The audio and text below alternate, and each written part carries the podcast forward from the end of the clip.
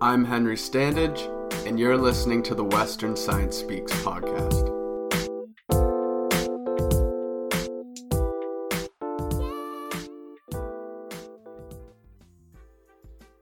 For a number of low income jobs, the topic of artificial intelligence, or robots, replacing human jobs is a threat that looms large as humanity sits on the eve of the AI revolution.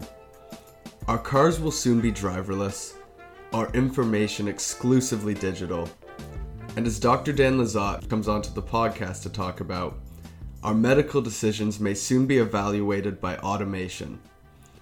Here's our discussion where we examine the enormous upside that AI represents in Dan's research. You're in the business of helping people make decisions. Can you talk about what it is your lab does and what it aims to help with in the decision making process? First of all, my lab has a bunch of people in it who have different kinds of backgrounds. Um, some of them have a health science kind of background, a medicine background. Some of them have a computer science background. Um, but as a group, we're always thinking about how can we use sources of data, um, especially sources of data that are currently untapped, to help people make better decisions, uh, often about the kind of healthcare that they want to receive and the kinds of things, the choices that they want to make to improve their health. Can you take me through the mechanisms with which the AI that you're using is able to decipher whatever it's reading and make a diagnosis and then follow up with a treatment plan?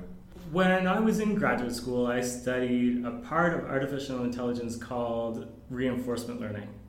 And reinforcement learning is a bunch of techniques that are used to develop intelligent agents. And these are things that act in the world that make decisions to achieve long term goals that they may have. You could think like R2D2 or BB 8. And those methods are really useful because they can take data that have decisions and then the outcomes of those decisions in them and then they can use those data to help decide well, what's an optimal thing to do in different kinds of situations. Not just optimal to do in the short term, but optimal to achieve like longer term goals, which is really important for healthcare. Uh, the things that the traditional AI methods do that aren't quite right for healthcare decision support are that they assume that you can measure the quality of a decision just with a single number. And um, they assume that everybody has the sort of same the same values, the same way of evaluating whether a decision is good or bad. So my team and I, one of the things that we do is work on building methods that can take data that can then help people make decisions incorporating the values that they have and the trade-offs that are important to them about the different things that happen after they make that decision. So like in a healthcare context, that could be some of the outcomes could be about like reducing symptoms. Some of the outcomes could be about reducing side effects. Everybody cares different amounts about these different outcomes after they make a decision, and so the methods that we use try to help people achieve their own long-term goals that are personal to them, to help them achieve the things that they care about individually. How do you input that? Because that's something that's obviously incredibly subjective and personal. How do you input that into artificial intelligence? That's a great question. So, what the methods do that we have, they, they take data that have been collected that have sequences of decisions that people have made and then what happened to them, and then other decisions and what happened to them. That can come from different places, it can come from clinical trials. It can come from electronic health records. If you think about like when you go to your doctor and you make a decision about to take a med, then that goes into a database, and then you might see your doctor again later, and then the sort of outcome of that would go into the database. And so that's the sort of input. What the methods that we use, what they do is consider that different kinds of people might have different priorities about the goals that they want. And rather than saying, okay, this is the single treatment that is going to be best for you, they will say instead, okay, here's a collection of treatments that might be appropriate. Here's a good one if you really care about getting your symptoms down, but the side effects might be worse. Here's one that is more appropriate if you're really worried about having bad side effects, but your symptoms might be a little bit worse. So it's about supporting decisions rather than making decisions for somebody else And in doing that in a way that uses what we know about how people respond to different treatments, but that doesn't decide ahead of time what should be most important in terms of outcome for the person who's making the decision. They they make that choice. That makes a lot of sense actually. Just playing video games, you play like a my career mode, you can kind of choose whatever plan you want to make and obviously that's all ran by artificial intelligence and you have these priorities, winning, coaching. I guess it's kind of similar what you're kind of inputting. I mean obviously much less complex than what you're doing. No, it's really related because there's sort of two like there's two well there's probably lots of different approaches that people take. One of them is to try to figure out, like, ask some questions of the person and try to understand what's most important to them, and then recommend a single decision. I'm personally more in favor of, like, okay, here's a collection of decisions that might be okay.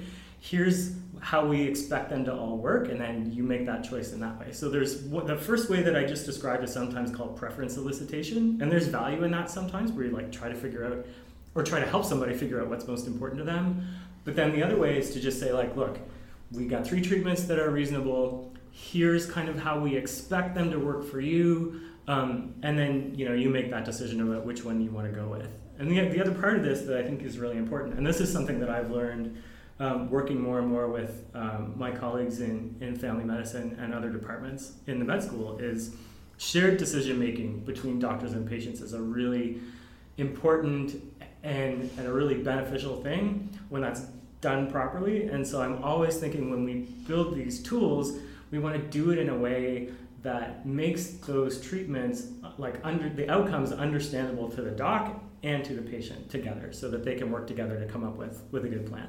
That kind of leads into my next question, which is asking whether this is a tool at the doctor's disposal or something right out of a dystopian future where it spits out this is your medical plan. It sounds like you're talking more about here's a catalog of things we can do for you. This is it's up to you from here. That's exactly right. And that's why I always I try really really hard to say that always say that I study decision support. And the piece of decision support that I work on is the sort of data analysis methods piece. I know a little bit about human computer interaction and in presenting information in useful ways. I know enough to know that if I want to have a really good tool, I need to bring in a collaborator who work, has that expertise in that area. And so I do often work with people in human computer interaction who, who know how to present data in a way that's uh, that's meaningful for people. But yeah, definitely not dystopian future, not robot doctors. Um, I'm I'm a computer scientist and I'm a statistician, and um, much as I would love to have a BB-8 in my home, um, for this project, I really I really care about connecting the data to the humans who are making the, the decisions.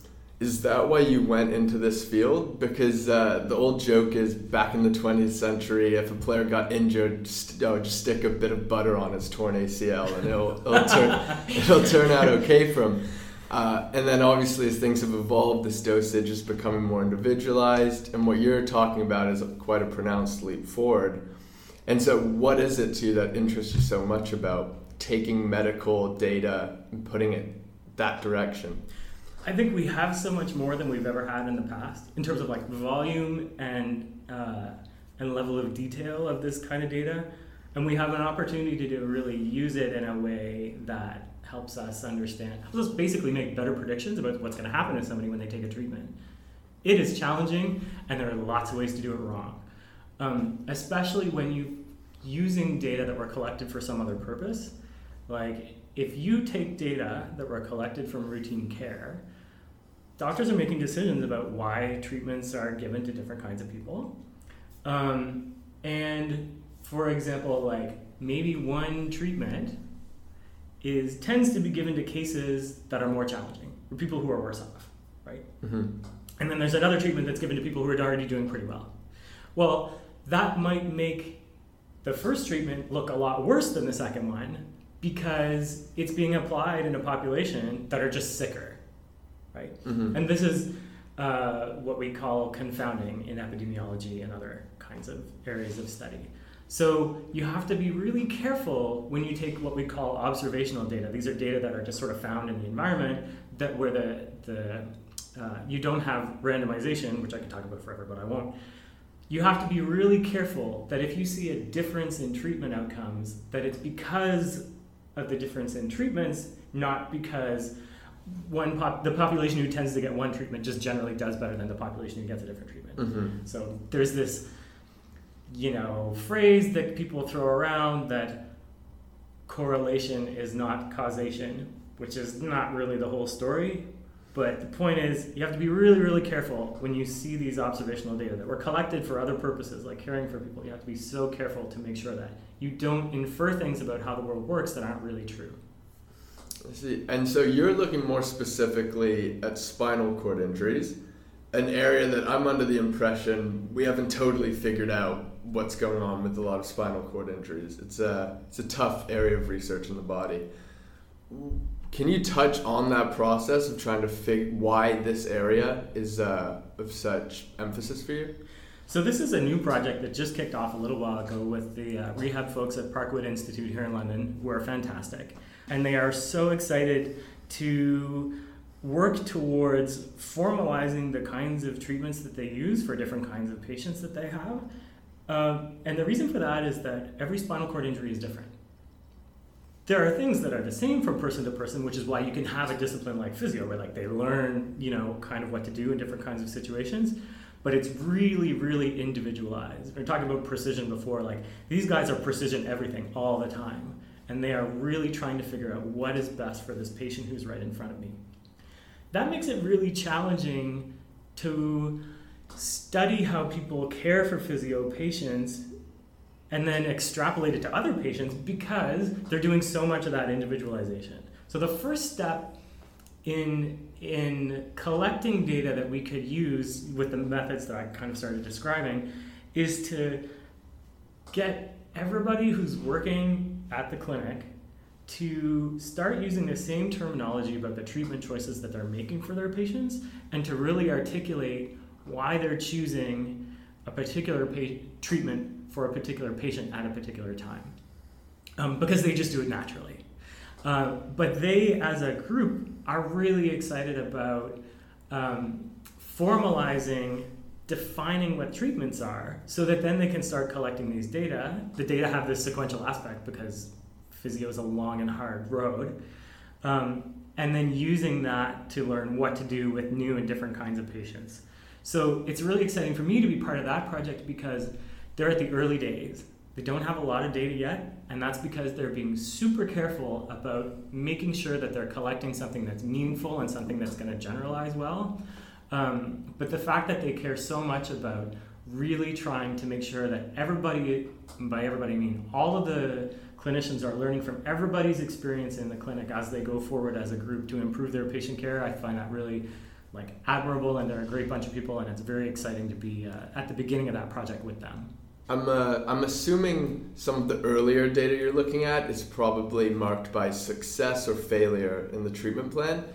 And I'm thinking what you're doing now is it's going to say this, po- this patient chose this for this reason. Did it work? Did it not? I assume the quality of the data is going to go up substantially. That's true. It's a really good point. So, in a lot of the, if you run a clinical trial to try to get a drug approved, then you pick a very specific outcome and you have two groups of people and you make them as similar as you can and you try them on the different groups randomly and then you see what see if there's a change in that outcome from one group to the other it's a really limited view of that patient experience when you're only collecting like that one really tiny outcome that really one specific thing it's good if you want to show that a drug does something but it's not necessarily good if you want to capture a whole patient's experience and then use that for decision making that's the other reason why i'm excited about the physio project is they have a very holistic view of their patient's quality of life, um, which is sort of part and parcel of being a physio. Just uh, expand on that. What you mean by a holistic view? I mean that they have they never try to reduce the success of their patients down to a single number. They are thinking about all kinds of different things about what has been the journey of this patient from when they first got here to where they are now. Even things like, you know, what can they do every day? Can they get to the bathroom? Can they go to the store? Can they climb stairs? Can they? Do you know what I mean? Like there's the the the outcome of a course of physio treatment is a really complex thing, and they are they're used to thinking that way. They're used to not reducing outcomes down to something that's really simple. So so we get along really well in our sort of conversations and the way we think about um, successful treatment So that's been it's been really nice to sort of have that common ground with them, even though we come from really different backgrounds. That's cool because I think in athletics you kind of see that more exclusively this day to day routine, these updates, what they can do. But I mean, if every person's getting that, I think that's going to improve the quality of treatment a lot.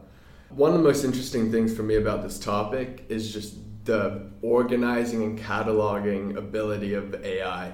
And you're looking at an absurd amount of individual data stacked on top of one another. How does it go about prioritizing each person's values? And then how does it look at short term versus long term versus even middle term? They incorporate everything we know about Henry up to this point. So it'd be like your entire EMR.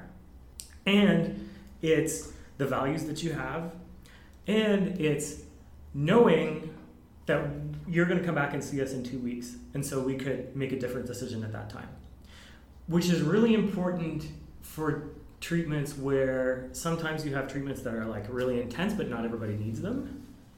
So if you're always reasoning not just about everything you know about the patient, which is sometimes what they call precision medicine, but also reasoning about we're going to be able to change our minds in two weeks if things don't go well. If that's the case, it naturally leads to recommendations like, okay, here's a treatment that is probably going to be pretty good, the side effects aren't too bad, uh, it may work, it may not. And then after two weeks pass, you reevaluate and you may up that to something that's more intense. This is something that doctors do already naturally all the time, which is one of the reasons I really like these methods that have this temporal aspect, they have this long term reasoning aspect to them when they take data and they reason about them to help support a decision, they do it in a way that results in the same kinds of things that would naturally happen if you were talking with your doctor. It's just that those recommendations may come from, they might be based on a database of like 100,000 patients who look like you. So it's a way of really bringing that volume of data that speaks to how people respond to different treatments and bringing that into decision making, into practice in a way that's like natural, that encompasses the values that patients and docs have, and that acknowledges the idea that this isn't the only decision we're going to make, we're going to make more decisions in the future. So it really leads to kind of natural, evidence based decision support. We have artificial intelligence systems using data, recommending or making decisions, and we want to be able to understand like why. Why are they doing that? And historically, you know, there have been people in computer science who have cared about that to a certain degree, but now I think there's a critical mass of researchers who are really recognizing that that's important. And, and there's a community that's building right now in explainable AI that I think is going to be really important for uh, making sure that artificial intelligence methods make good contributions to science and health and social science and humanities and, and all these other fields as we go forward. Right. It's not Hollywood. It's not Hollywood. Oh my gosh. No, it's not Hollywood. In reality, artificial intelligence in medical services won't lessen our input on how we choose to fight injuries or illnesses. It will just help us choose more carefully and more cognizantly. I'm Henry Standage signing out. Thanks for listening.